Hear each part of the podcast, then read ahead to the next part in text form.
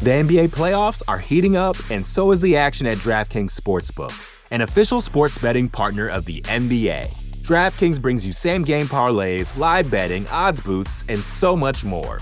You can download the DraftKings Sportsbook app now and use code VOXMMA. That's code VOXMMA for new customers to get 150 in bonus bets when you bet just 5 bucks. Only on DraftKings. The crown is yours. Gambling problem? Call 1 800 Gambler. Or in West Virginia, visit 1 800 Gambler.net. In New York, call 877 8 HOPE NY or text HOPE NY 467 369. In Connecticut, help is available for problem gambling. Call 888 789 7777 or visit ccpg.org. Please play responsibly. On behalf of Boot Hill Casino and Resort in Kansas, 21 and over. Age varies by jurisdiction. Void in Ontario. Bonus bets expire 168 hours after issuance. See dkng.co slash bball for eligibility eligibility and deposit restrictions, terms, and responsible gaming resources. Support for this show comes from Sylvan Learning. When children love learning, they can tackle any challenge life throws at them.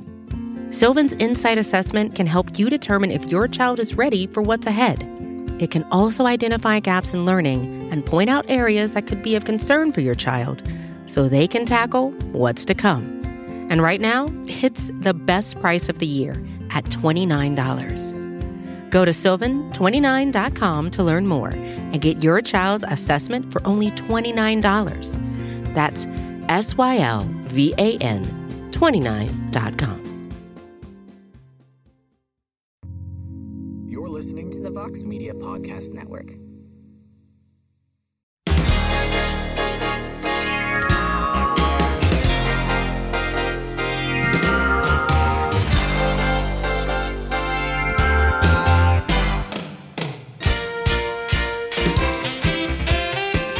Well, hello there, everybody. It is Thursday, July 21st, 2022, and it is indeed a heck of a morning live on the MMA Fighting Twitter Spaces.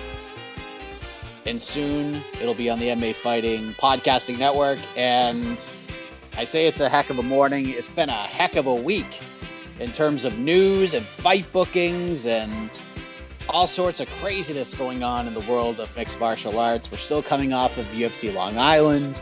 We have UFC London coming up on Saturday. Bellator is back with the with a pretty damn good show tomorrow. Bellator 283 in Tacoma, Washington.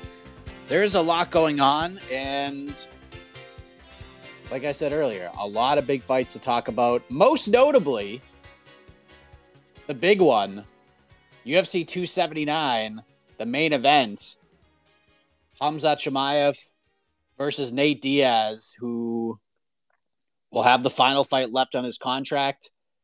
I have a lot to say about this fight. We found out on Saturday. We talked about it a little bit on Tuesday, but Charles Oliveira will fight Islam Makhachev, main event of UFC 280 in Abu Dhabi for the vacant lightweight title. And a whole bunch has been added to that card. Aljamain Sterling defending his bantamweight title against TJ Dillashaw. That will be the co-main event. We found out already that Sean Brady's fighting Belal Muhammad, and then two big ones we confirmed yesterday. One, Petr Yan is back, and he's not fighting Henry Cejudo. He's fighting freaking Sean O'Malley. That is insane. And then late last night, we got another one, another big one at 155. Beneil Dariush, who maybe the biggest gangster in all of this because this guy was positioned. You can make a compelling case that he should be fighting for the vacant title right now. Instead, he's going to fight Mateusz Gamrot at UFC 280. So, a lot going on, a lot to discuss. I'll give my thoughts on some of this stuff as you present them. Let's get after this thing. Let's go. A lot of people lined up. Let's start with Mitchell.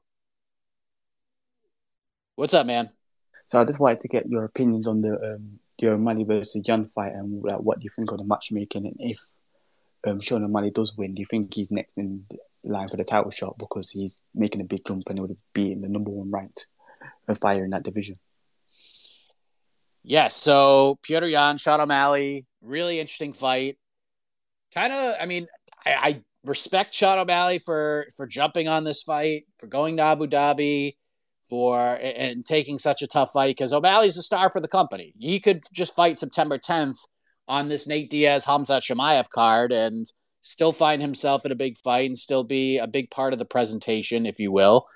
But instead, he's going to fight Petr Yan, by far his toughest fight, and he's coming off the no contest with Pedro Munhoz, and Pedro Munhoz probably has to be seeing this booking and is like, "What the hell? I get poked in the eye, and he gets what could be a number one contender fight, and I get left with an eye injury, and who knows who the hell I'm to have to fight next. So, yeah, big opportunity for both guys. I don't want to hear anybody saying that Sean O'Malley is taking easy fights because that's certainly not the case. This is a big one. This is a big one. This is an interesting one for Petr Yan as well because you would think, and the betting odds suggest that Yan should go in there and handle O'Malley accordingly. And I'm leaning Petr Yan to, to do that as well. But I got to say this the length of O'Malley is interesting. The striking of O'Malley is interesting, especially the diversity of it. And one thing we have learned about Petr Yan throughout his UFC career is that he is not the best starter. And it's not like Cerrone esque, where it just takes him a minute to get cooking. He usually takes the first round to make some moves, but sort of figure out the game, if you will, to kind of figure out what the opponent's going to bring to him. And Sean O'Malley has shown that he can be a very quick starter. Now, if I am Sean O'Malley in this situation, because he is a very smart guy, he is a student of the game, I'm sure he is well aware of Petr Yan and his strengths, his weaknesses, what he does well. The one thing Petr Yan does well is he gets better as the fight goes on. And there's a lot of things Petr Yan does well. That's why he was the champion. That's why a lot of people thought he would go in there and beat Aljamain Sterling. In April, it didn't happen. Sterling had a fantastic showing, retained the title. Here we are. Now he gets to fight Sean O'Malley. But if I'm Sean O'Malley, I'm going out there and just emptying the gas tank. I am throwing everything but the kitchen sink at Petr Yan in the first five minutes of this fight. And hopefully he can put Petr Yan out of there. And if he can't, all right, he gave Yan a tough fight. It's kind of a win-win for O'Malley because if he if he wins this fight, he's probably getting a title shot, or at least he's going to be in the conversation. And if he loses, it's just I mean, it just depends on how, like, if he just gets the doors blown off him in 30 seconds, that's a whole different thing. But I don't think that happens here. I think Yan will end up winning a decision, maybe getting a late finish in this fight. But I think O'Malley's gonna have a, a is could have a very big first round, and that's how I would that's how I would approach this fight. Just throw it all at Yan in those first five minutes. Don't let him get comfortable. Don't let him get situated. Don't let him figure this thing out at all, and just blast him with everything you have just empty the tank in those first five minutes. That's how I would approach it. But I am not a fighter. I am not Sean O'Malley. I am not his team. That's that's kind of what I would do. But he's probably not going to listen to me or the show, and that's okay. But big opportunity. And yes, if Sean O'Malley wins, I don't know if they'll throw him right into a title fight, but there's a chance. There is a chance. I'm sure he's going to have to restructure his contract for for any of that stuff to happen. Let's go to Tristan Gordet. Tristan, are you there? Mike, what's going on? How are Listen, you? Yeah, so I was thinking about this too. Remember, like two weeks later, it's the MSG card. So if the Abu Dhabi card is going to be that big, and that with that a lot of star power, the MSG card better be as close or as good. Because I'm thinking in my mind now, you got to get the Stipe and John Jones fight. You got to do the Izzy and uh, Oliveira fight. Uh, I mean Pierre Alex Pereira fight. Then you got to do Jorge versus Gilbert. Then you got to do Colby versus Dustin, and then you got to do Wonder Boy versus Ke- Kevin Holland to finish. To have that star power match up to the Abu Dhabi card you, or you got to get close because we don't know what's going to happen as far as um, Colby's situation and Jorge. The UFC is going to sit tight and wait and see how that plays out. Hopefully, everything can settle down. Then you got to figure out if Colby's healthy to ready to fight, and and then see also if Dustin's going to um, agree to that at 170, I mean, because then then you have all that buildup, you have beefs going around. Now the problem is, can you have on the same card at the MSG card? Can you have Colby and Jorge at the same at the same place? I don't know. I mean, UFC's got to talk to them like you guys can't be around each other, whatever. We're gonna sit you um, as the buildup is concerned. So it's got to be as big, or if you can't get those, Conor's got to be on that card if he's to be ready for that. So we'll see what the UFC you got to do because they're like, yo, dude, we got to match the star power of what we just did for Abu Dhabi for MSG. It's got to be that big. We got to get the Stipe and John Jones fight happening. It's got to. It's like no choice because you can't. It can't be a letdown. It just can't. It's got to be like, all right, we're doing Abu Dhabi. Huh, MSG, we got to go big. We got to go big or go home. So they gotta they gotta figure this out and make sure they got this all lined up in place for the MSG card because it's two weeks later. It's like what November fourth they're gonna do it at. I guess it's two weeks later, so they gotta be high alert and get these fights, you know, showed up and done. Be like, okay, you think the Abu Dhabi card was great? Which will it be? Because that card is insane. Oh, watch the MSG card and what we do here. Bang! Right then and there at MSG, and every and it'd be all hands on deck. So that's going to be very interesting. I want your thoughts on that because I, I, think you, you might be similarly thinking like if the Abu Dhabi card's that hot, MSG better be that hot as well or close to it. And then my second point, my second question is, how did were you kind of surprised at what Valentina Shevchenko said of her next fight will not be at bantamweight to challenge either um challenge Amanda Nunes or uh, or Pena? What what's your thoughts on that? I was pretty surprised that she said no. I'm gonna keep defending the flyweight title because she did talk about she wants to. She would have to put on muscle to get to 135. So just your thoughts on your conver- uh, your thoughts on that conversation that she had with Ariel Helwani on the MMA Hour. Thanks, Mike. Appreciate it.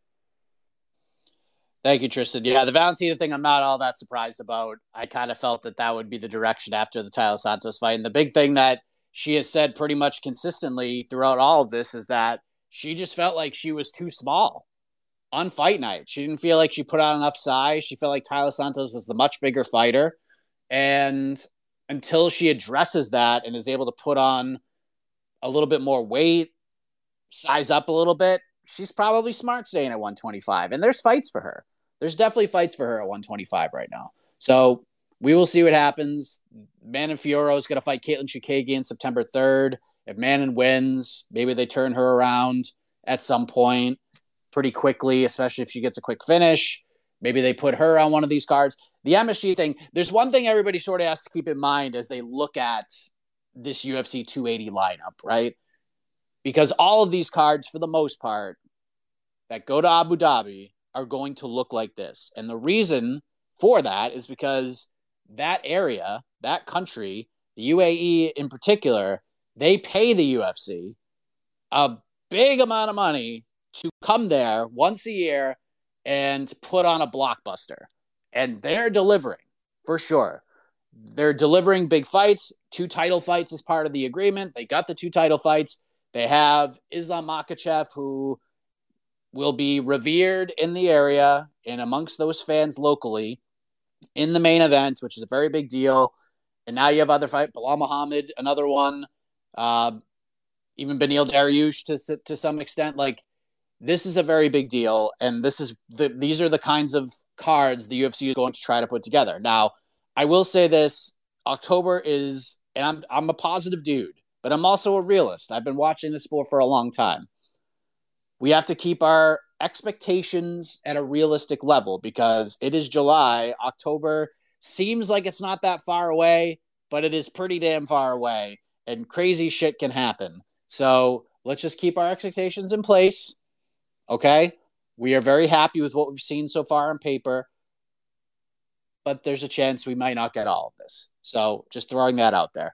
As far as the MSG card goes, listen, I don't think the the the further we get into 2022, the less I feel as if John Jones, Stipe Miocic is going to happen this year.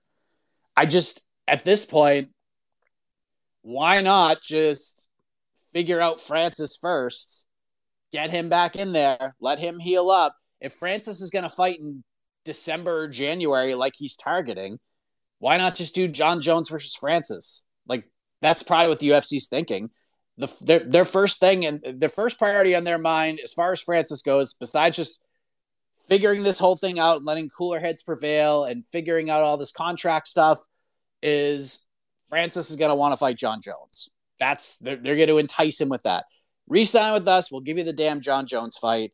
That'll be like the January or the February pay per view. So as it stands right now, if I, if I had to take a guess on what fights will be at MSG, I will say Adesanya Pereira. I will say maybe they do Yuri versus Glover. Like I think it would just be cool to have Glover. Just think about the, the, the savings of travel from Connecticut to MSG. You get Glover and you get Pereira traveling from beautiful Connecticut down to New York for title fights. The Poirier against anybody really. Poirier versus Chandler works for me. There's, I mean, there's so many fights you can do. You could put Wonder Boy on that card against Kevin Holland or whatever. Like they could still make it a good card. I don't know if it's gonna beat what 280 is, but they don't need to do that. They don't need to do that. UFC's getting extra money to build this card for 280. It's more important to them to build up a kind of card like this for 280 because they're getting compensated for it more so than doing it at MSG. So, yeah, it's it's. I think MSG will be fine. And you have to remember, there's a December pay per view as well, so you can't go too crazy. So, I don't know what they're gonna do. Another one I keep, I mean, uh, people keep asking about is like, what are we gonna do September 10th? What are we gonna do September 10th? Because we got the main event. What else are we gonna do? Because right now, if you look at it, the card as it stands, it's a little, it's a little, eh, it's a little McGregor non-title pay-per-view looking, but I don't know. We'll see what happens. We'll talk more about that, I'm sure, as uh, the show progresses. Let's go to Don. What's up, Don? What's going on, Mike? How you doing? Good, I'm you? good, man. Um, so I had two things for you. Um, first thing is which one of these new banger fights? It's the it's the season of the bangers, man. Bangers are just coming left and right. Which one are you the most excited for? And I also want to know your opinion on. So I see Sean. You know, he got the fight with uh with uh Peter Yan, um, Peter Yan, and I wanted to know how you feel about when people uh loot like when fights end via eye poke and stuff like that. Do you feel like it should just be immediate run back? Because this reminds me of like when Leon and Belal fight each other. Now, you know, of course, Leon was only fighting Belal because kind of like a placeholder. He just needed a fight. So, but nobody expected it to end like that. And a lot of people were like, "Oh, you should run it back because it was eye poke." But he was like, ah, "I don't really want to do that." And now, like a similar thing happened with um with uh, these two. So I want to know what's your thoughts on that. Um, and uh, one last thing, thanks for always saying my name right, man. You you you you to go, Mike. So have a heck of a morning. All right, too sweet, all that. Thanks, man. Yeah, I mean, to me, for for what am I most looking forward to? There's two ways I look at this. One, I as far as a just a fight for what it is, it's by far Oliveira versus Makhachev. That is the correct answer. But in terms of the intrigue and the build and the pro wrestlingness of it all, it's got to be Chimaev versus Diaz, right? It has to be. It has to be because there's just we have our own. Our, in, you know what? I'm tagging myself in here because here we are, and I'm, we're going to talk a little bit more about this on Between the Links because this will be brought up, I'm sure, when I absolutely throttle verbally Drake Riggs and become the champion of my own show. So I'm pretty excited about that. 3 p.m. Eastern MMA Fighting YouTube channel. So get excited for that. Um, I love everything about Khamzat Chimaev versus Nate Diaz. I love everything about it. And here's the thing. We have we've had a lot of folks throughout this build and trying to get Nate a fight over the last year or so. They're chanting, "Get Nate a fight! Get Nate a fight! Let Nate go! Let Nate go!" And then they book him a fight. It's like anyone but that, anyone but that. Like you can't have your cake and eat it too. You can't choose his opponent. And guess what? I love this fight because this is the fight Nate wanted. Nate wanted it. And here's here's one thing. Everyone keeps bringing up, well, if Nate really wanted this fight, he would have taken this fight in October. Why? Why? Why would he have done that? Why would he have done that? Why would he go to Abu Dhabi and fight Khamzat Chimaev when he's trying to negotiate something for himself? Now, could he have taken that fight and then just been done with the UFC? Sure. But you also got to play the game a little bit. What else could be out there for you? What else is possible? What else could be there? Could I get a different fight? Could this happen? And in hindsight, maybe Nate probably could have taken that fight, and then we wouldn't be even be having this conversation right now. But Nate is also going to be heading into free agency, and he wants to have his his name, his price tag, his resume, so to speak. He wants to be in the best possible place.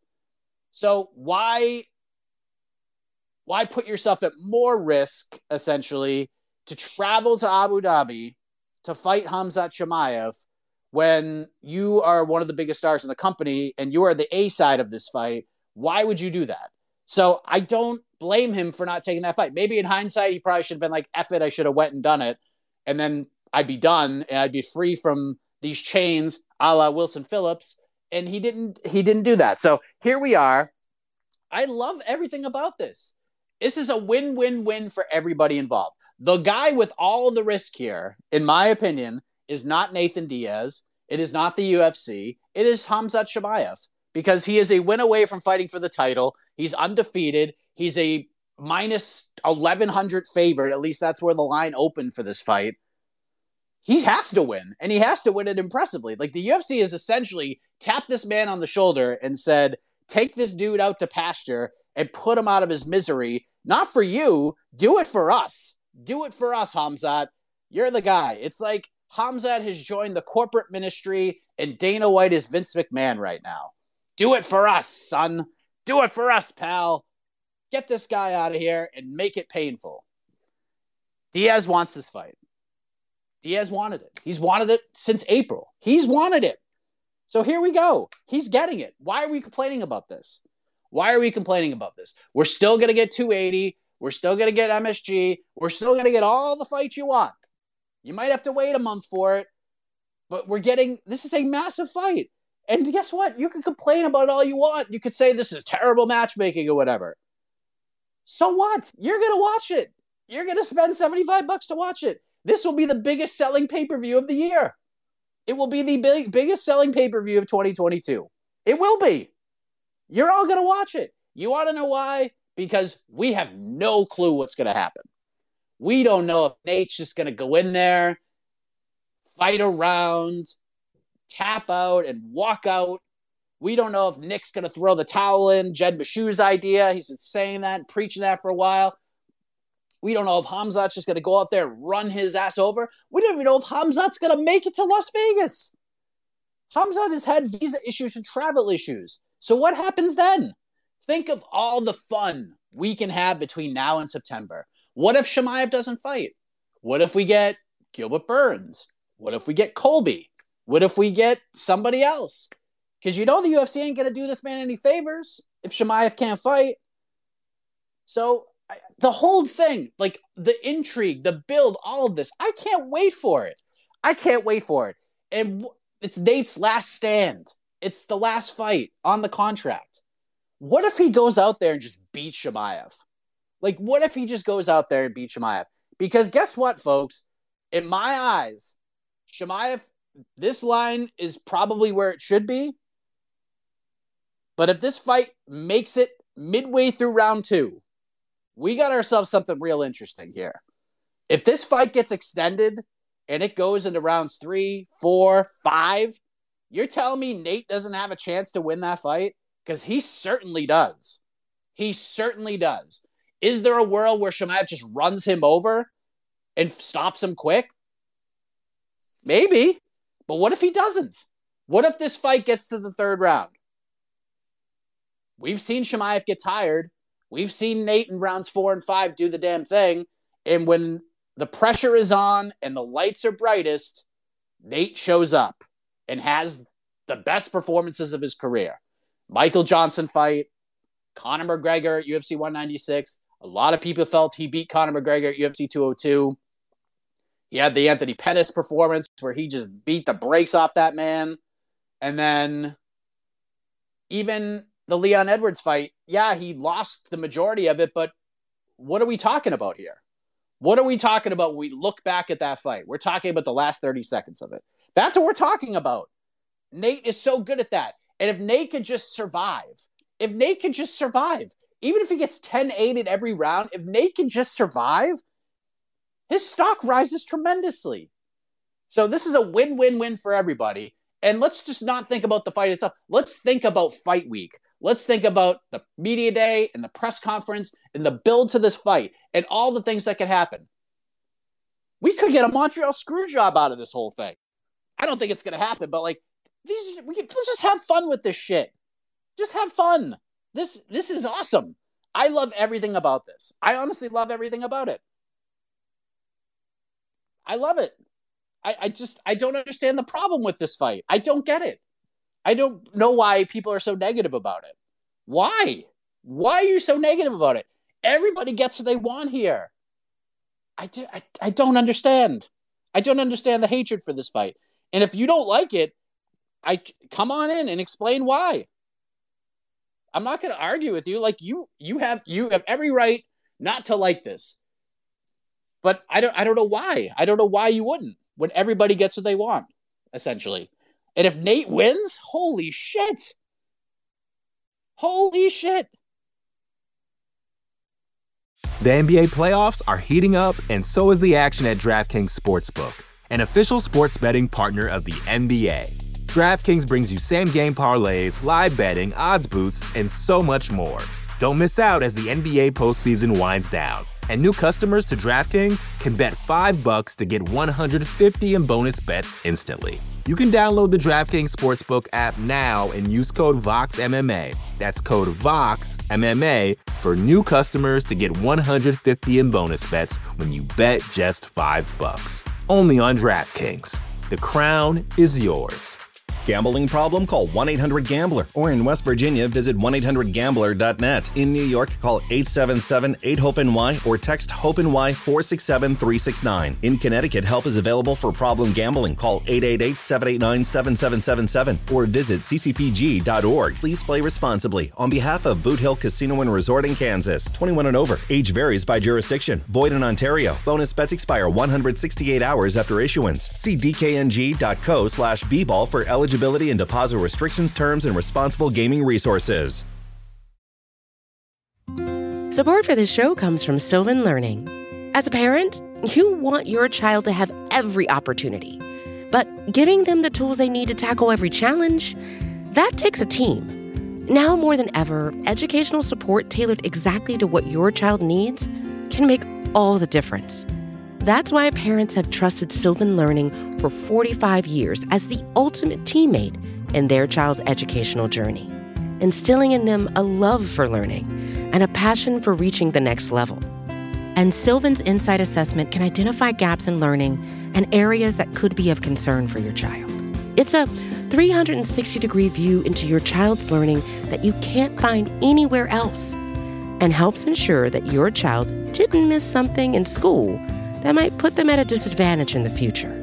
And right now, it's the best price of the year at $29. Go to sylvan29.com to learn more and get your child's assessment for only $29. That's S Y L V A N 29.com.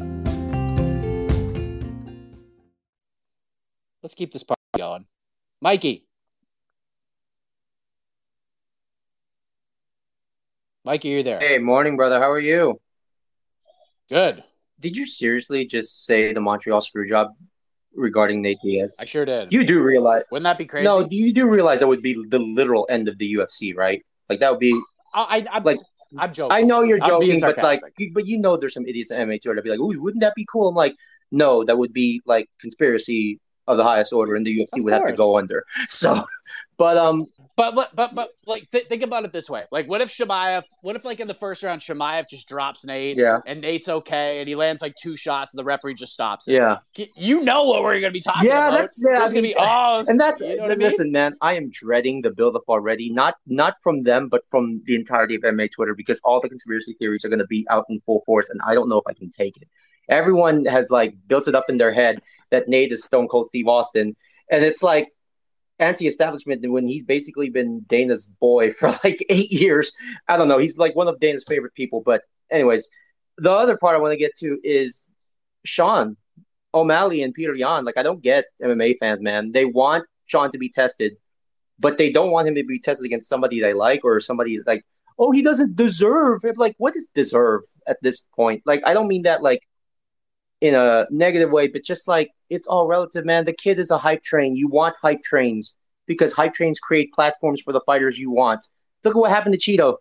Chito got to Chito beat him, and then Sean kept winning, and now Chito's getting a fight with Dominick Cruz, and maybe somewhere down the line those two will fight for a number one contendership. And people are just getting ahead of themselves, thinking that he's going to automatically get a title shot. It just means he's going to be available too if the option is uh, is there. It's like have some fun, MMA Twitter.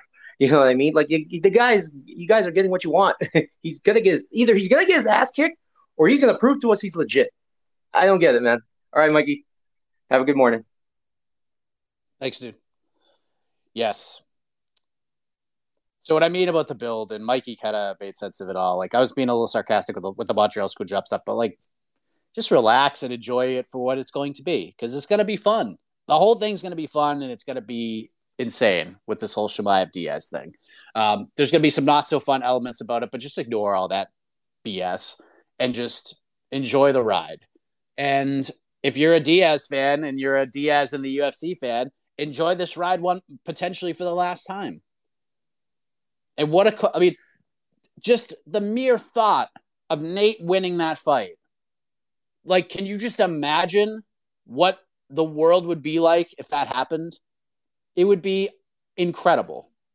It would be incredible if Nate Diaz won that fight. Like, I don't know, like, it'd just be insane. It would be nuts. It'd be one of the craziest moments in the history of the sport if Nate Diaz beat Khamzat Chimaev. Somehow found a way to win. It'd be nuts. And then the Yan O'Malley fight, like, what else? Here's the thing like, Petr Yan, in a lot of people's eyes, even though he lost in April, in the in the books, even though he lost to Aljamain Sterling, a lot of people still feel like this guy is the best bantamweight in the world. And all the other bantamweights are booked right now. They're all booked, all of them. The only fight that, in my eyes, that actually made logical sense to me and that would make me the happiest would have been Yan versus Cejudo. That was it, it. Just seems like it was right there. And if Henry Cejudo was dead set on coming back, coming back to fight and doing things the right way, that was the fight he should have taken. Cejudo should have jumped on board and called for this fight. Instead, he's talking about going to 45 and fighting for titles, fighting Sean O'Malley. And you know what, the UFC, th- this just goes to show even more my whole stance about this Henry Cejudo comeback. Henry Cejudo, for the first time, has actually called somebody out that's not the champion. Said it's a tune-up fight. He went into the back, got a viral clip, so to speak, getting in O'Malley's face, essentially saying, "I'll take a tune-up fight with you." And Sean O'Malley's calling him a, a saying he's drunk or on drugs. Like you have everything you need to build this fight. And what does the UFC do? They put him in with Petr Yan. That's how much they care about Henry Cejudo coming back right now. It's just crazy. And there's just this is the best fight for Yan right now. It's the best fight. It's the only logical fight available to him. My car just apparently turned on. So sorry.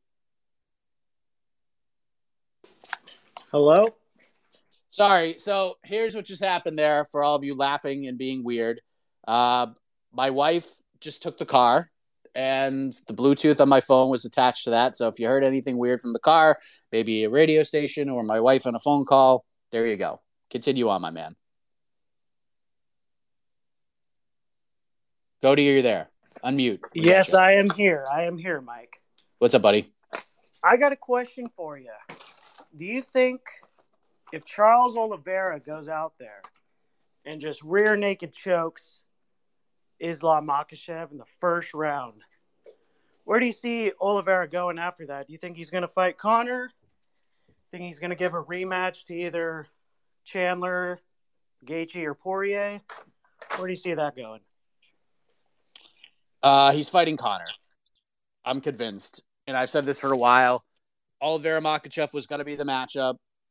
If it happened at MSG, cool. If it happened in Vegas, cool. But if it happened in Abu Dhabi, there's going to have to be some sort of contingency in place for Oliveira to get the Conor fight next. Like, there's no doubt that that's part of it. Fine, I'll take this fight. I'll go to Abu Dhabi. I'll be the away team. I will give the challenger, so to speak, even though he's not the champion, I will give the the other guy in this vacant title fight hometown advantage, so to speak. I'll give him the rub, but I you give me I'll do you this favor. I'll give you this fight because the UAE's paying you all this money to put on these big, huge freaking cards. I give you this, you give me Conor. And at this point, like considering I'm just gonna turn my Bluetooth off just in case my wife comes back sooner rather than later. Um, at this point, like, who else is Oliveira gonna fight? Like he's beaten everybody.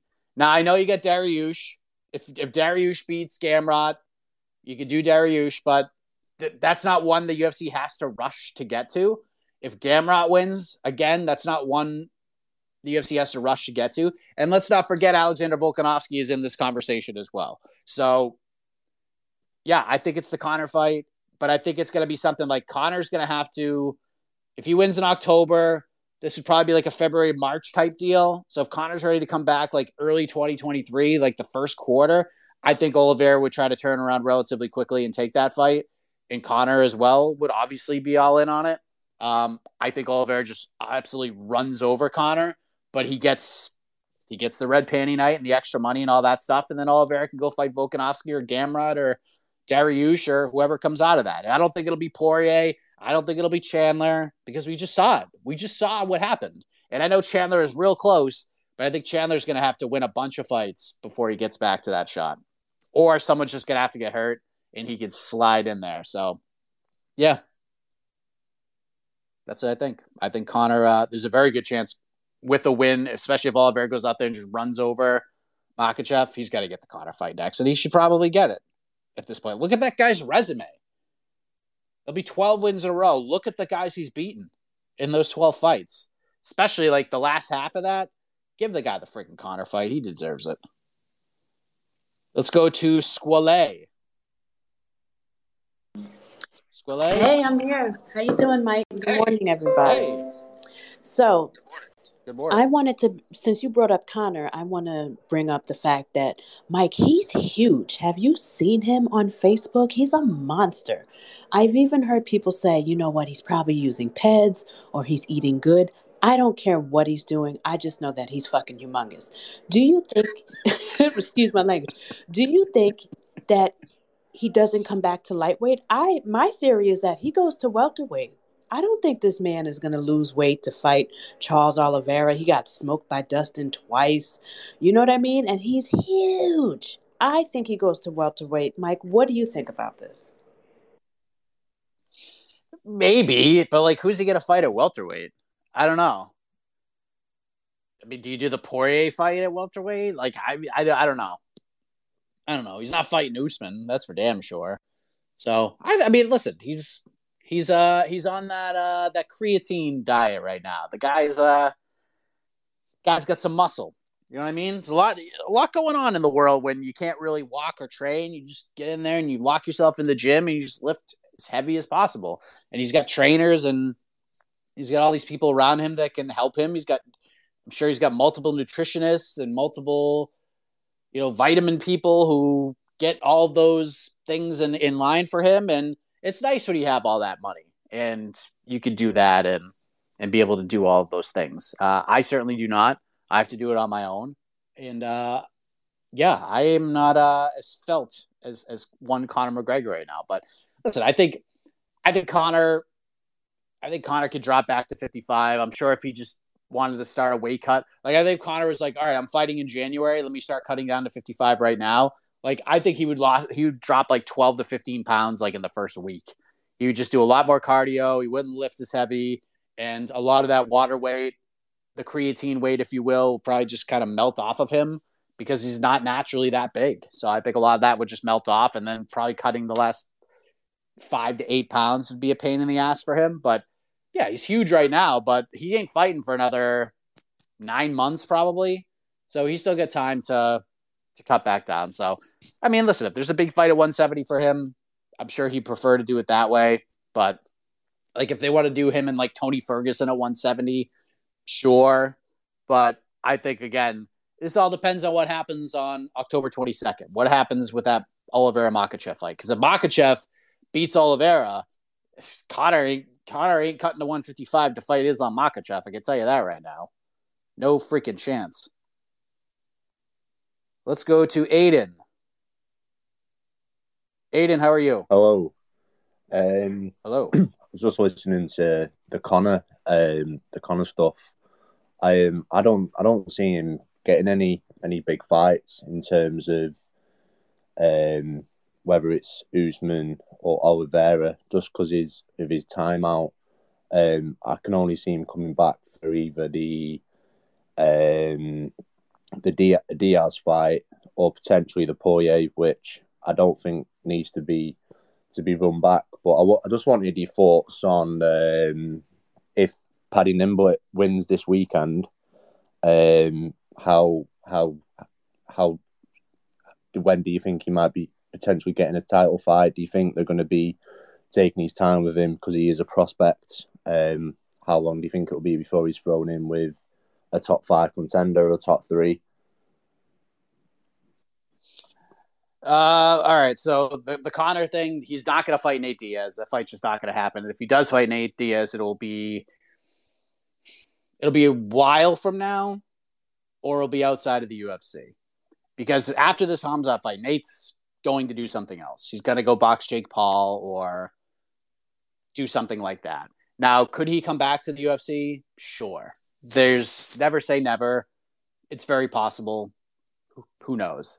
We saw Tito fight in the UFC years after Dana wanted to freaking box him. So I mean, there's anything can happen. Money talks, business talks. So yeah, I I just don't know if that Diaz fights happen fight happens anytime soon. I definitely think the Oliveira fight is in play because Conor only has like two fights left in his deal, and they're gonna milk this milk his name for all it's worth if he doesn't re-sign with the UFC, as they should. They should use his name to put over other guys. They're trying to do the same thing with Nate right now. That's what you do with big stars. If they're on their way out, you use that name to put over somebody else to shine on other fighters. That's what you do. That's what you're supposed to do. It's the pro wrestling model. The Paddy thing, we're t- the title fight, man, we're a long way away from that. We're a long way away from a title fight. We're a long way from top five and it shouldn't be like that. Like Paddy, Paddy is not a guy that you position to be a world champion. You Paddy, is a guy that you position to fight in London twice a year in front of a big crowd and get this man wins. That's what we're doing here. That's what we're supposed to do. We get the the hometown rub. Put him against anybody. I like I'm not even like Paddy is a good salesman. There's no doubt about it. The guy generates buzz. He's a star for that company in that part of the world. He generates a lot of interest. He's going to have his hands full with Jordan Levitt. He's going to have his hands full with Jordan Levitt. I don't bet on MMA, but looking at that line, I would fire a couple shekels at Jordan Levitt right now because Jordan Jordan is not going to get rattled by any of this. Like Paddy wins a lot of his fights before he gets into the octagon because the moment becomes a little too much for the guy he's fighting. And let's just kind of go through the resumes of, of Paddy. And, and Paddy's talking about Jordan's opponents, and Jordan's talking about Paddy's opponents, and both of them are right. None of them are wrong. None of them have fought like elite level competition yet. But Jordan's, I've been hearing about Jordan Levitt for like seven years now before he was even on like a blip on the UFC radar. This is a guy through his regional run that nobody wanted to fight. Nobody. This guy tried to get fights all over the country, all over the world, and no one would fight this guy. Nobody would fight him. It was crazy. The amount of opponents that turned down fights with Jordan Levitt. The dude is slick as hell, man. And Paddy can crack a little bit, but Paddy's also not like this big knockout artist. So I mean, like Paddy's a fine fighter, and we need to position Paddy to just sell tickets in London and just get this man wins because it creates moments. It creates moments. He's not like I just don't if if Paddy Pimblett fights for a world title, I will dedicate an entire show to him. I will do a two hour Paddy Pimblett tribute show where I just put over all of his wins. I'll go through his entire resume. I will do watch alongs of his entire catalog. I like I, Paddy is good for the UFC in these types of situations. I just don't think we're going to be living in a world where Paddy fights for a world title or gets top five guys, and that's okay. That's fine. He's got a like he has a role, and he has a very good role. Like seeing Paddy get the London, the London rub, is awesome. That's great. That's great. Place goes crazy. Amon McCann joins them, and they're like a they're like a tag team. Like it's super cool to see that. But let's not get too far ahead of ourselves. I think I just I, and I don't think I'm alone in thinking this about Paddy. Like he's he's a fine fighter, but we'll see what happens here. We'll see what happens on Saturday. See what happens. Maybe he steamrolls Jordan Levitt. Maybe goes over there and runs them over. But let's not forget Jordan Levitt fought Claudio Puelles, and that's probably the most difficult fight on either of their resumes right now. He lost that fight, but he went the distance with Claudio. And Claudio is like a dark horse 55 right now. He's a guy that not a lot of people talk about in this division. We talk about some of the other names coming up. We talk about the Gamrots and the Jalen Turners and the the Tsarukyan's and some of the guys coming up this division, but no one's talking about Claudio Puelles right now. And that guy is surging and he's super good. And Jordan went 15 full minutes with that guy in like his sixth pro fight. Like that's that's some serious experience right there. And Jordan's been and Jordan has been saying the right things as well. It's like, listen, I've been at Syndicate sparring with world champions for for a decade now. None of them have dropped me. None of them have rocked me.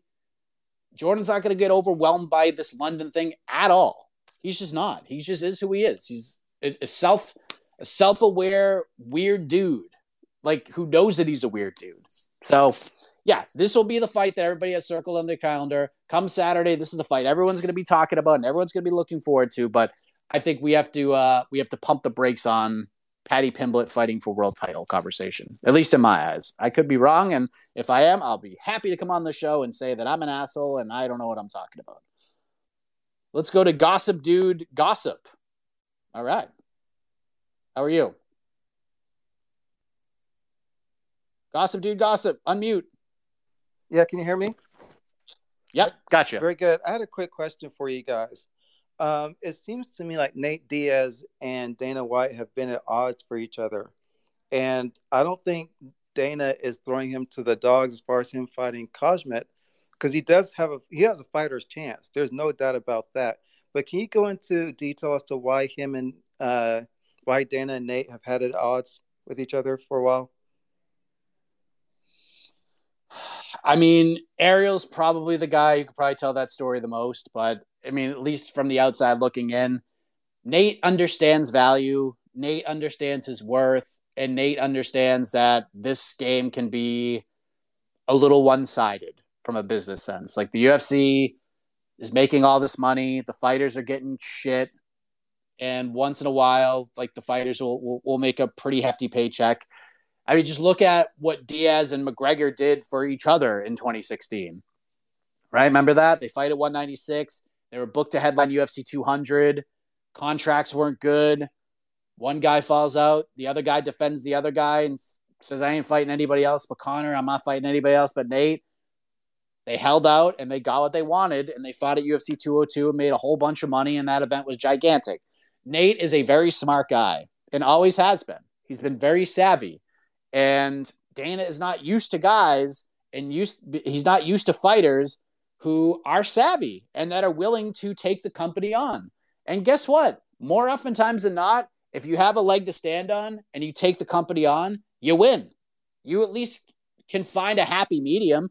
Conor's done it many times. Nate's done it a few times and has gotten what he's wanted pretty much every single time.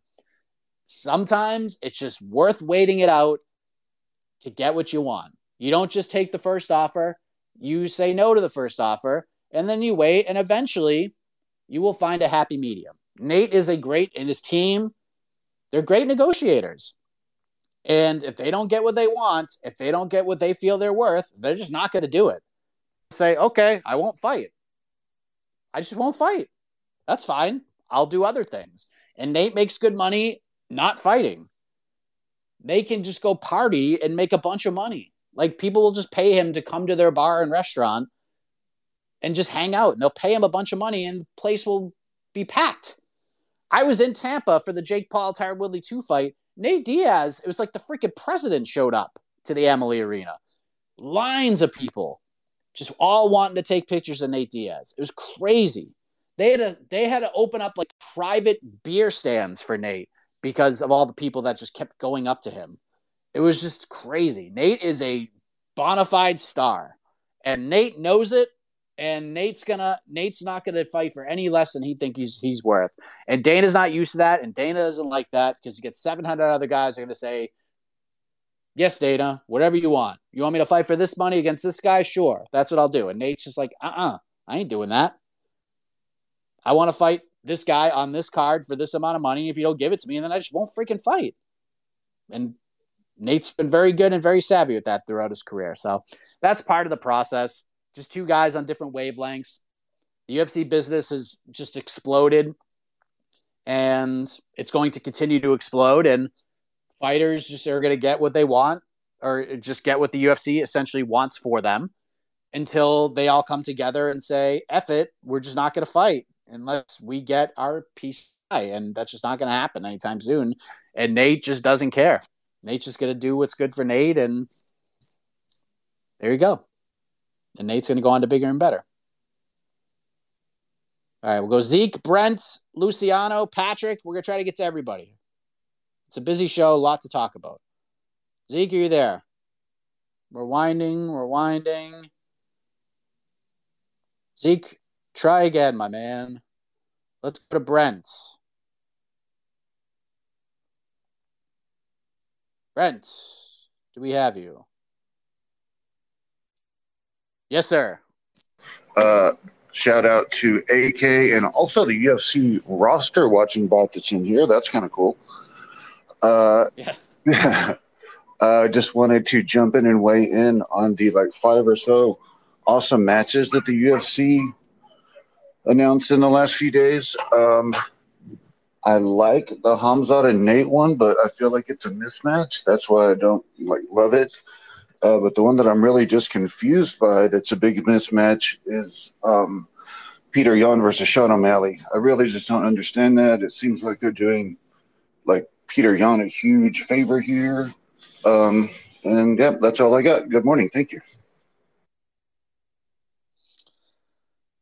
Yeah, like I said, I mean, listen, a lot of people don't like the Diaz Chimaev matchup. If it's if it's the fight itself, you just feel like it's a mismatch. Fine, uh, but it might not be. Like that's the thing. We don't know. Like eh, just on paper, you would think just like we also thought for the most part. We also thought a lot of people thought Chimaev was just going to run over Gilbert Burns, just run him over on his way to the title. Jed Meshew was on multiple programs and say he's just going to destroy Burns and then he's going to fight for three titles.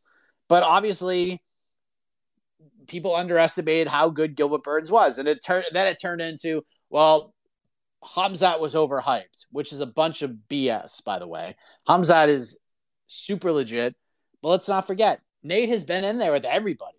The guy has fought pretty much everybody that is could, he could possibly fight, and he's won a lot and lost some and has always found a way to win even when he doesn't win.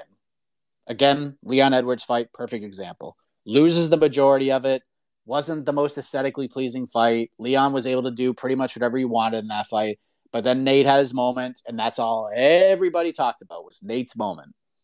And Nate's stock rose and Leon's stock dropped, which is just what Nate does. So again, Nate can lose this fight and be fine. It's a win-win for everybody. Khamzat could get the win. Nate could just make it. You know, Nate just doesn't get bl- the doors blown off him in the first round. Nate's stock's going to rise. If Nate can go the distance, it's going to rise even more. And if Nate Diaz wins, oh my God. Oh boy. That would just be incredible. I could, I cannot wait. Like, I'm hoping I'm hoping to be there for that, but I cannot wait to go on a post fight show if Nate Diaz beats Khamzat Chimaev. That would just be incredible. Incredible drama, incredible theater. Zeke. Mike, I felt like I was talking to my toaster here for a little bit. I don't know if you were there, but I was trying to connect before. It didn't work. Happy to be here now. I got to talk to you about what we just spoke about. I don't think minus 1100 is wide enough on the Khamzat side. We might have to bump those odds up, or Vegas needs to figure out, you know, what they're doing on that end because I don't understand what the matchmakers are doing here. Like, we legitimately might have our first ever legal murder in the octagon take place in September, and Dana White's just going to allow it because he's upset with Nate Diaz because Nate Diaz wanted to fight Francis Ngannou. Like, this is almost Francis Ngannou. Like, he's fighting a man who's going to go in there and absolutely carve him up. All Khamzat has to do is take care of Nate, and then he's definitely in for uh, that belt, or at least that number one contender spot, in my opinion. Like, who would be next in the welterweight division? Would it be a? Would they throw him at a Colby? Like, I guess maybe I'm asking you, what would you do next with Khamzat if he does take care of Nate? Because does this really rise his stock taking care of Nate? I'm not 100% sure, Mike. And then, uh, secondly, yeah, I'm a I'm a little Sean O'Malley fanboy, I guess you could say, to say the least. And I do not like this matchup with Petr Yan. Like, if Petr Yan wants to go out there and wrestle him, I have a feeling he low key could. I think Yan's gonna have a little bit of trouble trying to manage the distance, but you hear the hesitancy in my voice. Like, I don't know. I just think Petr Yan's a robot. He's definitely going to tune him up later as the fight goes on because we know how Peter just calculates fighters throughout the fight, figures out what kind of fight he wants to fight, and just takes people out. So I don't know. It was a huge, huge day in uh, UFC news yesterday was fights that came out. So I guess I'll leave you with this. What was your favorite fight booked in the last 24 to 48 hours, or I guess leaked? And uh, yeah, which matchup are you looking forward to and why? Thank you, sir. Again, it's Chimaev Diaz is, is the fight I, I love the most. It's just everything about it is awesome. And one thing, Zeke, I love you, buddy. You are uh, a regular, and I appreciate that. But let's not forget, we have to keep this in mind. Nate wanted this fight. Nate asked for this fight. This is the fight Nate Diaz wanted. So it's not like Nate's like, oh, I'll fight anybody but Chimaev. And the UFC is like, well, you know what? We'll give you your last fight, but you have to fight this maniac over here. No, this is what Nate wanted. Nate's wanted this fight for months. Ever since the Gilbert Burns fight, Nate has been knocking on the UFC's door saying, I want that guy. That's who I want to fight. And now he has it. Maybe it's be careful what you ask for. Who knows? But Nate wanted this fight. He wanted it. And it's a main event on a pay per view. So this is not like this is not just like the UFC taking Nate outside, taking him behind the woodshed and shooting him. No, this is what Nate wanted. Everybody wins here. Everybody wins. And I think Nate's going to give him some problems. Like, and there's a, like I said, there is a chance that Chimaev just runs him over in the first round. There is a, there's a chance that happens. But how many fighters over these years have just run over Nate Diaz quickly? How many? Not a lot. There have been some, but not a lot. The Masvidal fight was a bad one. That was Masvidal's like all-time best performance. Okay? All-time best performance. But Nate when when it really counts and Nate's really hungry, the man shows up. The man shows up. If this fight gets extended, it's to be interesting, folks. It's to be interesting. And the build to this is just to be super fun and intriguing. All of it is fun. All of it is fun. So let's just enjoy it for what it is, friends. Let's enjoy it for what it is. This could be the last UFC fight week, the last UFC build up for one Nate Diaz. And what if he wins? What if he wins, folks? Good Lord. Let's go to Mr. Luciano. Hey, what's up, Mike? How you good, doing, man? good, not too bad. Um, so yeah, speaking on the uh, Nate Khamzat fight, I think what people are having an issue with is that it's a complete disservice to the rankings. I mean, when was the last time that Nate was ranked at welterweight? And it just doesn't make sense. Khamzat's coming off uh, beating number two. If by chance he does lose to Nate, it just like where does that leave him? And if Nate is planning on uh, parting ways with the UFC afterwards, I just feel like that fucks up everything. Excuse my language there. But um, also for the Petr Yan and uh, O'Malley fight, I think it's a perfect matchup. I think right now Peter doesn't have an opponent. Uh, Sugar's coming off this uh, no contest, and uh, I thought I'm pretty sure the UFC like did well by O'Malley. Like he took the most appropriate route. You know, like he he faced these unranked fighters. Oh, we lost you. All right. Um, yeah, I don't know what happened there. It's all good. Um, to, to address the first thing, when the hell have rankings mattered in the UFC? What? What? When it, when it, when have rankings meant anything? They've never meant anything. They're just there. They're just there to put a number next to somebody's name. They mean nothing. They mean nothing. And I say this a lot for those who are looking for meritocracy and for the right for number four, fight number three, go watch Bellator. Bellator is what the UFC would be if this is a meritocratic society, if this is based on rankings. And how many people, honestly, and I like Bellator. I think the card on Friday is fun. It's loaded. It's a good Bellator card, right? But how many people are going to watch it? Honestly, how many people are going to watch this Bellator card? And the answer is not many. They're just not going to. And they just don't promote these cards well. They don't tell the right stories. And I love Bellator. I really, really love them. I like the people who work there. I think the cards are good. I like the fighters. I mean, come on. They're good. They're solid promotion, but just nobody cares. It's a and it sucks. It sucks. But this is where we're at right now. But that's they are a meritocratic organization where it's like, all right, we got this guy. Number one, he has to fight for the belt. Number two versus number three, this type of situation, the UFC don't care about any of that stuff. They care about what is going to make us the most amount of money on this card. Oh yeah, here's the fight. We'll take two huge stars like Diaz and Chimaev and we'll pair them together and a million people are going to spend 75 bucks to watch this card. That's going to do a million pay- that this card's going to do a million pay-per-views. Even if the rest of the card has nothing, it's going to do a million pay-per-view buys. It is. We're all going to watch it. We're all going to watch it. We all want to know what's going to happen. So that's it. That's it's not about the rankings. If Chimaev loses, yeah, it sucks, but guess what? Chimaev will just fight somebody else. And if he wins, he'll be right back in the conversation because again, the rankings don't mean anything. They're just there. They're just there. They're, it's all about money and pay-per-view buys. Um, and then th- listen, I have no issue with the Yan O'Malley fight either. This is this is the fight. Who else is Yan gonna fight? This is the biggest name he can fight. Everybody else is booked. That's just what's left. It's Font. Like I don't know if Font's ready to come back because she got beat up in the Marlon Vera fight. Pedro Munhoz has the eye injury. Like wh- who is Yan supposed to fight?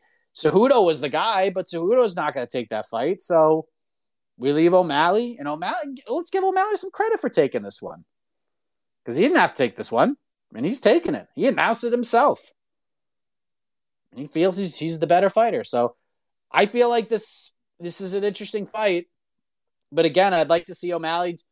I think O'Malley's best chance to win is just to empty the damn chambers in those first five minutes against Yan before he gets comfortable. And just go for broke and see what happens. Get or get got, son. If you go out there and you get Petr Yan, you're in a great spot. If you go out there and you beat Yan up and then you lose, you're still in a good spot. Just you can't let Yan do his thing.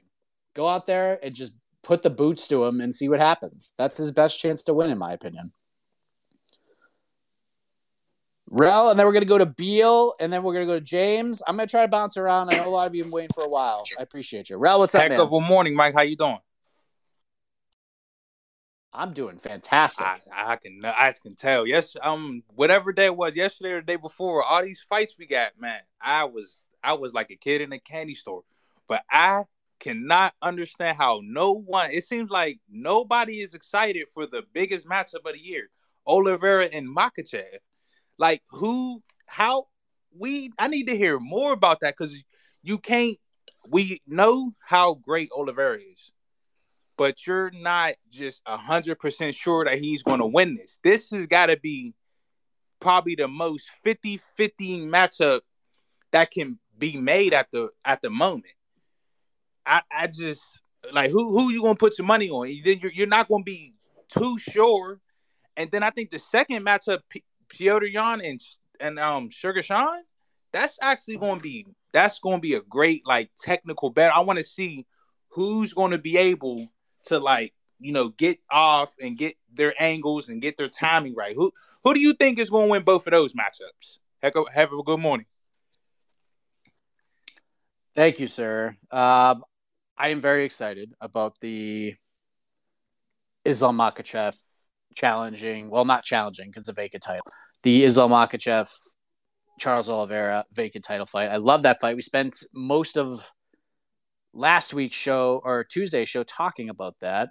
Um, so right now, according to our friends at DraftKings, Islam Makhachev is a minus 200 favorite. Come back on Charles Oliveira is plus 170. I don't bet on MMA. Um, but if I did, if someone's like, you have to bet on one of these guys, give me Oliveira. You're giving me Oliveira plus money again and nearly at two to one odds. I'm jumping on Oliveira all day long. I'm jumping on Oliveira all day long.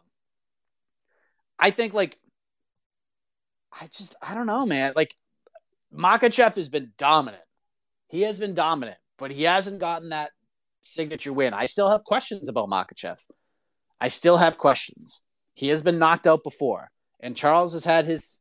He, Charles has been hurting some fights as well. Well, Makhachev does really well. He does really, really well. But if, the more we break this matchup down, Oliveira has way more ways to win this fight. His striking's better. He's got more knockout power. His jiu-jitsu is really good. Makhachev's going to obviously have the offensive wrestling and the top control. Oliveira's got the advantages in a lot of ways in this fight, but Makhachev just uh Makhachev's just sort of that guy that everyone just feels is the boogeyman. And hey, listen, rightfully so. What he's done in there against the guys he, he has been put up against, he is he's run over almost all of them. But I don't know, man. I I I just think Charles is that good. And until somebody beats that man, you're to give me plus money on Charles Oliveira against anybody. I'm taking it. I'm taking it. Beal, you're up. Hey, Mike, how you doing? Good. So, uh, I'm I'm loving all the matchups the UFC just put out. Uh, I personally love Khamzat versus Nate. Uh, as much as I wanted to see Khamzat versus Colby, just so to Com, I want to see Khamzat versus Usman ultimately. So, uh, but I think that'll still happen. Uh, but I think the matchup to make for McGregor is McGregor versus Masvidal uh, for the Ultimate Fighter coaches. Um, I think that's the only way to revive that uh, TV show. And uh, yeah, Masvidal can still fight Gilbert Burns, I think, but at some time, I think him and Conor should coach the Ultimate Fighter. Thanks, Mike. Have a heck of a morning. Thank you, Beal. You know, I don't know if if all of you heard in the background that you had, you know, some dogs barking and yelping at each other. You just got a preview of what the Ultimate Fighter would be like if Conor McGregor and Jorge Masvidal were going to be the coaches. Uh, I mean, it'd be interesting. You got two stars, but they would just be bickering the whole time. And we saw Masvidal in the situation with Colby. That press conference was horrible. I just don't know if I could deal with the full season of that. Although, not saying that, like at least with the the Tony Ferguson Khabib one, like at least Khabib will try to be the cooler head in all of this, and Ferguson will just do Ferguson like things. But with Masvidal and McGregor, they're just gonna keep just screaming at each other the entire time. So, I mean, it'd be it'd, it'd be theater. Maybe there'd be some drama there. Um, I don't know. We'll see. watch. I'd probably watch that. Can you guys hear me? My internet's like being stupid, but I think we're back. Uh, all right, Patrick. Then we're going to James. I'm trying to get to everybody here. Patrick, are you there? Yes, I'm here, Mike. Are you there? I am here. Okay. The Ultimate Fighter has a name, and his name is Nathan Diaz. this dude is free. I don't care what happens in the Khamzat fight. I'm just happy that he took on Dana White because fuck Dana, and uh, and you know he's gonna come out just like you know the Leon fight. He's gonna come out with some moment in the fight that is gonna keep his uh, image alive and keep his uh, his resume alive. That he's gonna be able to go on and fight Jake Paul and make a shitload of money and uh, um, but if he wins, what is Dana just gonna immediately in the middle of the event get on a plane and go on vacation before the press conference? Like, wh- what's he gonna say? Like, he's uh, he had to deal with something in the back against Francis. Like, what is his excuse gonna be this time? That's what I want to know. And uh, Conor fighting, like, Connor is on, on such another level of like wealth right now. He has boats made by sports car companies. He probably has cars made by freaking airplane manufacturers, a motorcycle made by fucking custom made by Elon Musk or some shit. Like the things that he's experiencing in life, like I just it's the satin sheets comment, you know, Marvin Hagler, you know, what are you gonna do when you're waking up in satin sheets, dude? He's on a whole nother level of that, like never before seen in a combat sports athlete, really. So I just don't think his mindset and his lifestyle is really going to match up with fighting. Um, I, I, just don't see anything firing him up to get back into any type of shape. Um, so, uh, and yeah, I just think. Uh, well, all right. Here's a here's a real question: Is what? How are we going to fill out that card? Um, the Khamzat Nate because that's a non-title fight. What co-main event? I mean, I guess you you don't have to even really fill it up because the that fight has enough buzz. People are going to buy it no matter what, so they probably aren't going to care. But um, I think if it were me, I would try to do Poirier Chandler on that card just to give it a little more oomph. But uh, do you have any ideas of what would fill out that card? Uh, no clue. I would assume there'll be some welterweights on there. Maybe you do Wonder Boy Kevin Holland. I don't know. Maybe Gil Burns ends up on that card because, again, you have to prepare yourself for a world where Khamzat has travel issues or something in the fight. He can't make it to Vegas. Like, we have to prepare ourselves for that. So, I don't know. I think, I think there'll be a, I think there's going to be backups in place. It wouldn't be stunned if Colby is preparing to fight in September just in case. I mean, again, we don't know what's happening with the whole court case and everything going on with the allegations with Masvidal and all that stuff. It's talked about brain injuries and things like that. Um, but you have to think if like the UFC is just playing this, well, we're gonna put this dude out to pasture in the worst possible way. You would think that if Khamzat can't fight, Colby would be sort of the the backup to just just take Nate down and make his life miserable for 25 minutes. So um, I actually feel like Nate stylistically, even though people may not agree with this, but stylistically, I think Nate matches up better with Chimaev than he does with Colby. Because again, Colby has a gas tank that doesn't stop. And that would just be a miserable experience for Nate, especially in that final fight. Which, by the way, if if if the UFC's whole thing was let's put Nate out to pasture and make him look as bad as possible, you would think Colby would be the guy. Like that would just that'd be the first guy I would think of. Because Colby would just take him down and and lay on him and and just pepper him with punches for 25 minutes. Like it's a bru- that that's a brutal exit. At least with Chimaev, like he just has to survive the early onslaught, at least from what we've seen from the man. And if Nate could extend this to three, four, five, he's got a chance to win. So yeah, I mean, I think we're gonna see some welterweight matchups. I don't know. I don't know what they're gonna be but they need some like this this, this card as it stands is going to do a million pay per view buys. But yeah, Poirier Chandler would be a good one. Um, shit, maybe j- just put Poirier in the card to begin with. Poirier could be a potential backup for that. For that, maybe you do Poirier Covington on that card. Who knows? Um, but yeah, I, I obviously need some help. We don't need to go crazy, but we need some kind of a co-main event to throw on there in some way, and we'll see what happens because we're uh we're running out of time here. It's late July. This card's gonna be happening in a month and a half. So, all right, I'm gonna take a few more here. There have been people waiting since the damn beginning, so I'm gonna try to get to all of them. James, how are you? Good, Mike. Good morning to you. I uh, I just have to say, man, when your uh, phone switch over to your wife's car, I immediately went, "Oh no, Mike's electricity just went out."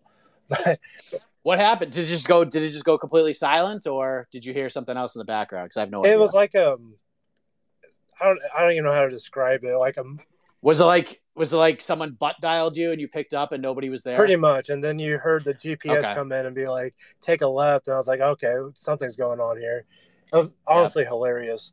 But um, I, I'd have to kind of rattle off some some questions here and a couple hot takes. I personally think we will never see Jon Jones fight again. I, I just think it's going to be this thing. He just continues to tease us. And uh, the winner of Blaydes and, and Tommy Aspinall and the winner of uh, Gane and um, Tai Tuivasa, I think you throw one of those in against Stipe for interim. And I think Francis is, is gone. Francis is going to go fight. Um, uh, I'm drawing a blank. The the big boxer dude. Um, yeah, Tyson Fury. Thank you. He's gonna go box him, and then um, oh the the Nate and Khamzat thing. I think people forgot about um the Gilbert Burns fight. Like go back and just just watch the interview with that he does with um Joe Rogan there at the end. Like Khamzat just looked exhausted. He looked tired. If there was two more rounds of that fight, I who knows what would have happened. Gilbert might have put it on him. So you're going up with a cardio machine like Nate Diaz. I if Nate could get out of maybe the first seven or eight minutes, I really think it's anyone's fight. But who do I know? Hamza could just tackle him to the ground and elbow him until the ref stops it.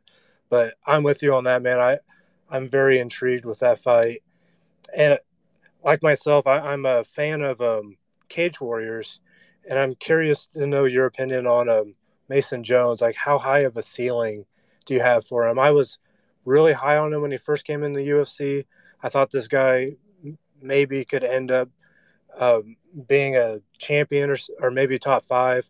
I'm not as high on him now. I, I think maybe top five, definitely top 10 someday.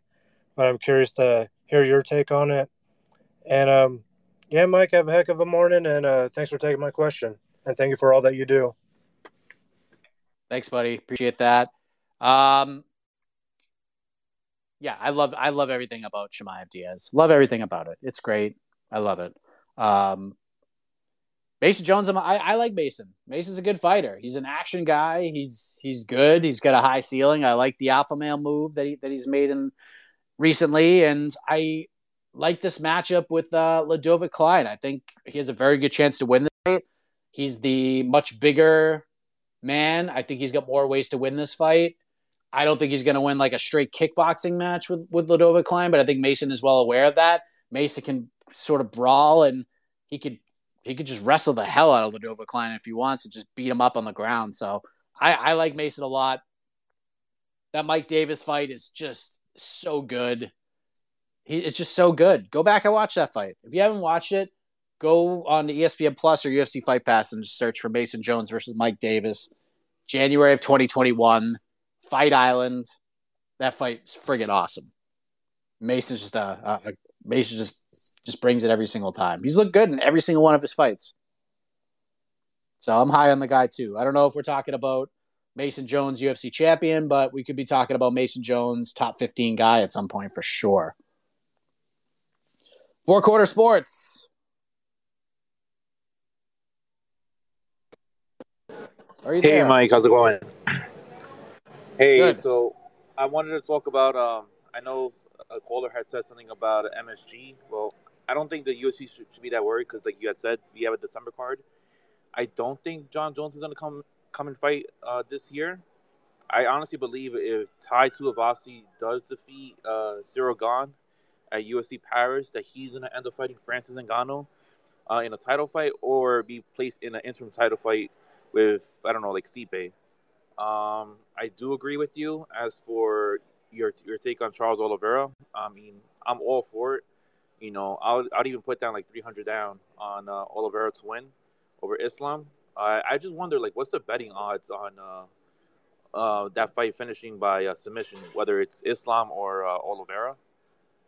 Um, and so on Tuesday, um, you know, there was there was nothing really to watch as for MMA, and the MLB All Star game was on, and you know, you popped in my head because that game was was, excuse my my language, but that game sucked. I, think fuck, that game fucking sucked, man. And I was thinking, I was like, whoever this new commentator is that MLB had, I was like, this would have been the perfect time that Jon Anik could have just slipped in because you know, whenever Jon Anik is on, like you know when when these the big time um, commentators are on, you know it's a big deal. You know, you have Jon Anik, Jon Anik for the UFC, you have Mike Breen for, for NBA, um, this, that, and the third, and this could have been the perfect time that Jon Anik could have been, you know, um, been for like a MLB All Star game because he actually gave like enthusiasm. Like you see him at UFC events and stuff like that, and it's just like whoever this schmuck was for for the MLB All Star game had no enthusiasm whatsoever. And me and my buddies were debating on watching um, what's called the Ultimate Fighter compared to that, and we still didn't even budge. That's how much the Ultimate Fighter sucks, man. And we were thinking about it very, very closely, but we were just like, you know what? We'll just, you know, suck it up and just wait for this whole game to end. Thanks, Mike. That's all I wanted to say, and have a good one. Thanks, man. Yeah, the All Star game stinks. I used to I used to look forward to it every year just it stinks. It sucks.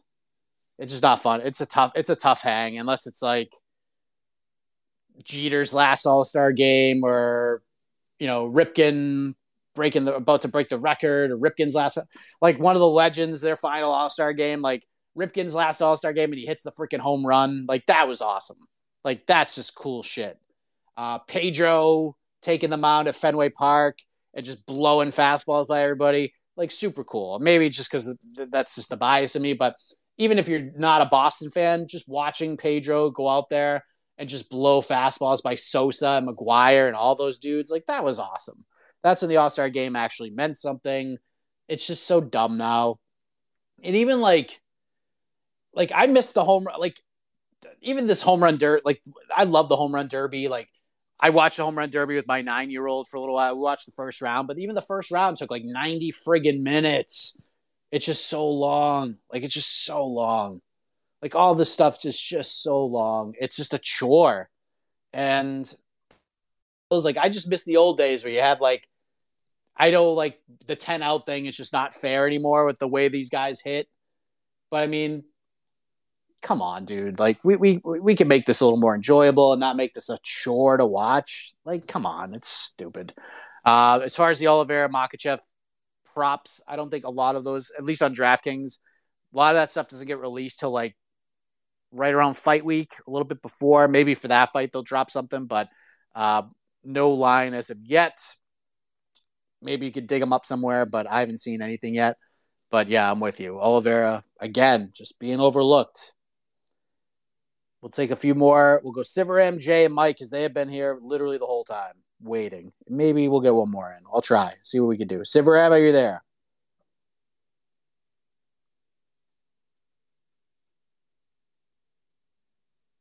Sivaram. All right, it's not going through. I don't know why. Jay. What's up, Mike? Can you hear me? Yes, sir. All right, so um, my fault is other people asked this. I came like I had to stop halfway through to do something. But uh, my first thing is with, uh, and also sorry if you can hear stuff. I'm driving outside, but um, my first thing is with Beneil Dariush, and he's just getting turned over again with the UFC, and I think this is just a lose lose situation for him in general, because even if he wins this match, who else is going to be next for him? Is looks like Volk wants to come up and fight the winner for Oliveira and Makhachev, so looks like Beneil's gonna have to fight down again, even if he wins this match. So I just feel for him. And the next thing I wanted to ask is, what was up with Paddy at the conference? Like, why was he so heated at Jordan Leavitt just for some criticism that he gave him? He seemed more mad at Jordan than the Ilia Topuria uh, incident that happened like a while back for his last fight. And from seeing this, it seems like Jordan's already in Paddy's head without even trying. Like it's like he's losing the mental game already. And so I think Paddy's just gonna come out in the cage and just start throwing reckless, and that might lead him to making a mistake. So I just wanted to get your opinion on those two. Thanks for everything you do, Mike, and have a heck of a morning, man. Thanks, dude.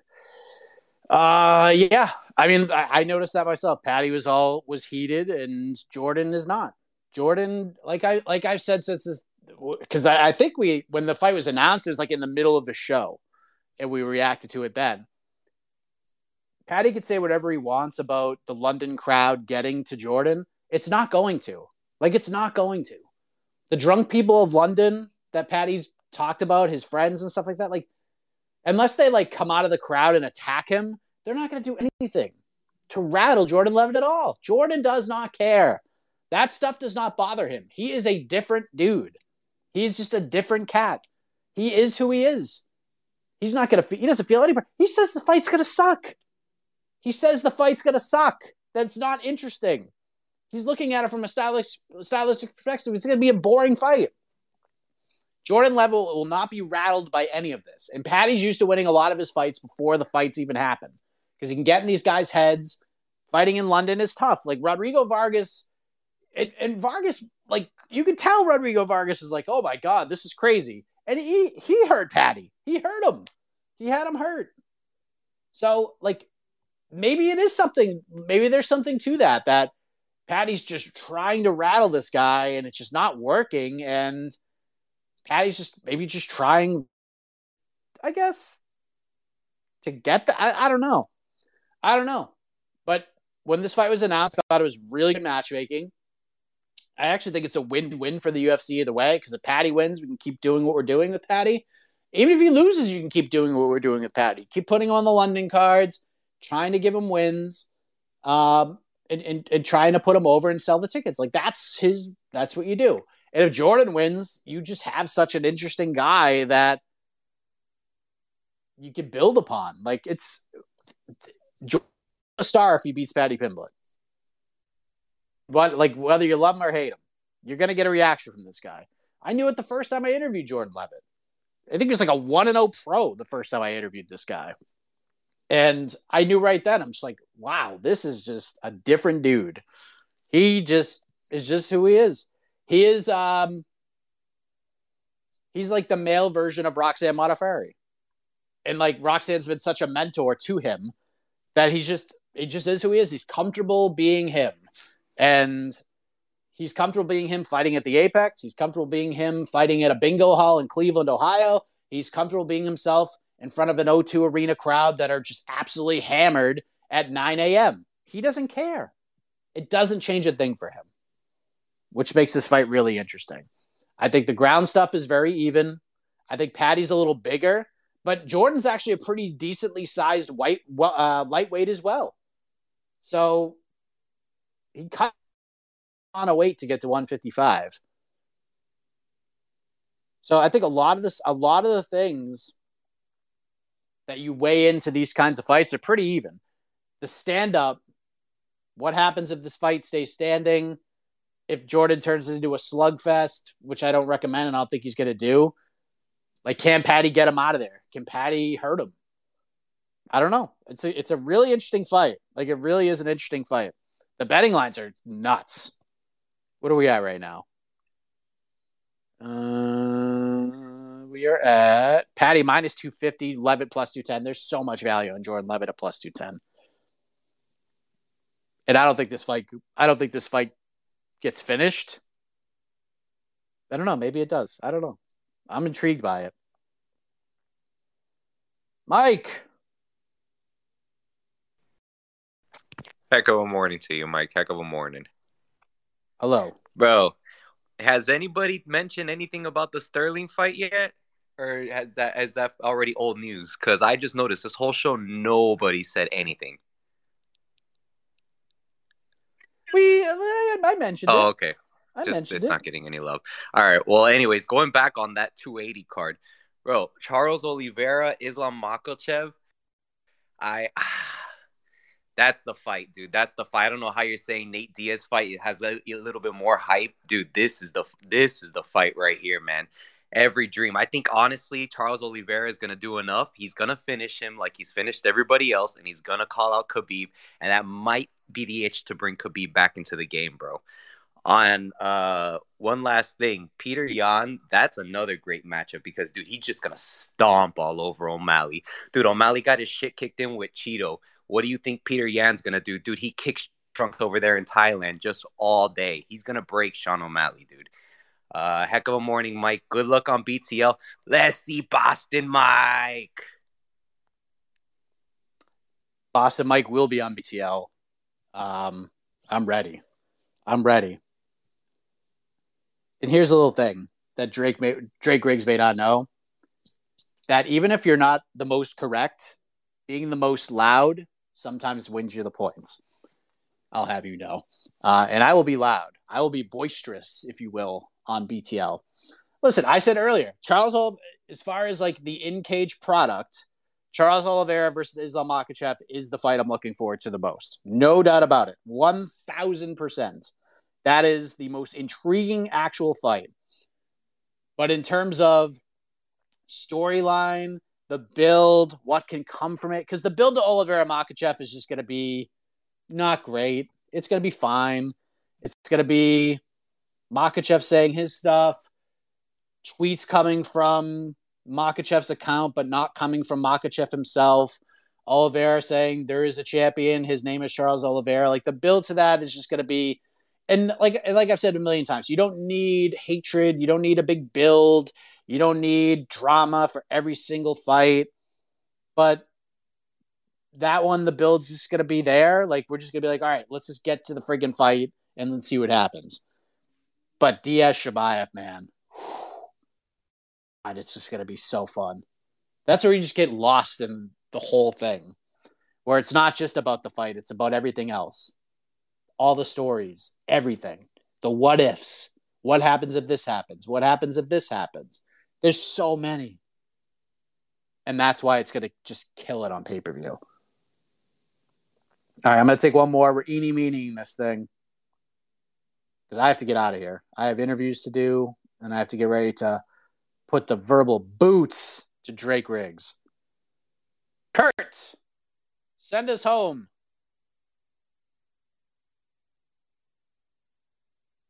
Kurt, are you there?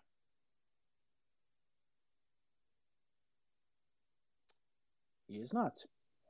All right, Joe. Pressure's on, my man. What you got? You got to unmute.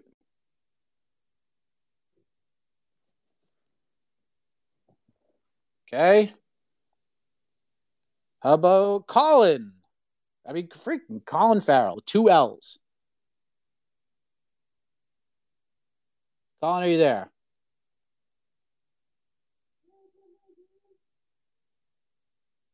Colin? No one wants to be the last voice. Okay, let's try Art Gomez. Art, are you there? Unmute. Yeah, I'm here. We got you. What's up, buddy? Uh, long time listener, uh, first time caller. Heck of a morning. Thank you.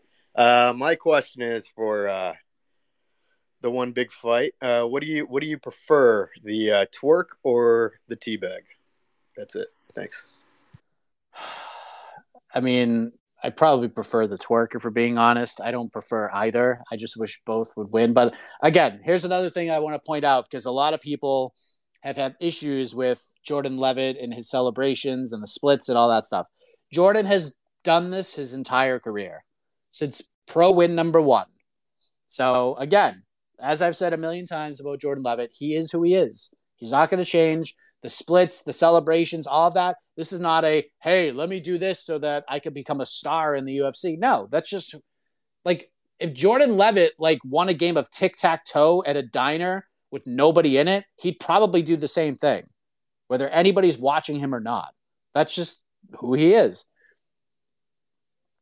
But yeah, I mean, either way, just how that fight plays out and the reaction to after reaction to it after the fact is gonna be wild, man. Like if Jordan Leavitt like goes out there and submits Paddy Pimblett and does the splits, like it's gonna be like a Colby in Brazil type situation. And if Patty just knocks out Jordan and tries to squat his T-bagulars on the head of Jordan Leavitt, I mean, God, I, I it's intriguing, but then like the it's just like what what what the frig is gonna happen? I've gone way too long. I am gonna get, but it's all right. So for those Joe Kareem, I see you. Do me a favor, hop on tomorrow. We're gonna do it again, 10 a.m. Eastern. We're gonna have a show, um, and you will be the first two. As soon as you even request, you skip the line and jump to the front. All right. I promise you, I'm going to take the screenshot. Boom. There it is. I got the screenshot. I'm saving it right now. Boom. Name Joe tomorrow. Hop on in, no matter where we're at in the show, no matter how many people are waiting in line, the two of you will jump the line. Okay.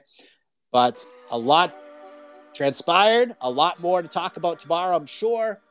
And we'll do so at 10 a.m. Eastern on a brand new edition of Heck of a Morning. Thank you all for joining us. If you joined us a little bit later and you're like, what the hell were these guys talking about in the first half of the show? You can hear it shortly on the MMA Fighting Podcasting Network. Thank you very much. Appreciate it. Have a great Thursday. And as always, have a heck of a morning.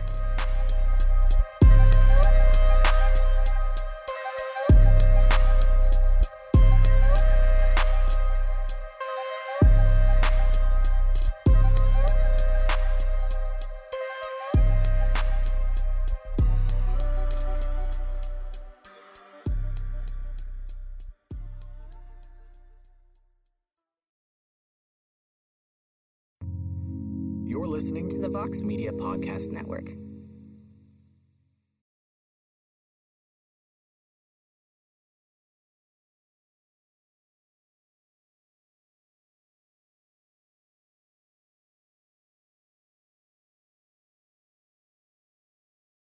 The NBA playoffs are heating up, and so is the action at DraftKings Sportsbook, an official sports betting partner of the NBA. DraftKings brings you same game parlays, live betting, odds boosts, and so much more. You can download the DraftKings Sportsbook app now and use code VOXMMA. That's code VOXMMA for new customers to get 150 in bonus bets when you bet just 5 bucks. Only on DraftKings. The crown is yours. Gambling problem? Call 1 800 Gambler. Or in West Virginia, visit 1 800 Gambler.net. In New York, call 877 8 HOPE NY or text HOPE NY 467 369. In Connecticut, help is available for problem gambling. Call 888 789 7777 or visit ccpg.org. Please play responsibly. On behalf of Boot Hill Casino and Resort in Kansas, 21 and over. Age varies by jurisdiction. Void in Ontario. Bonus bets expire 168 hours after issuance. See dkng.co slash bball for eligibility and deposit restrictions, terms, and responsible gaming resources.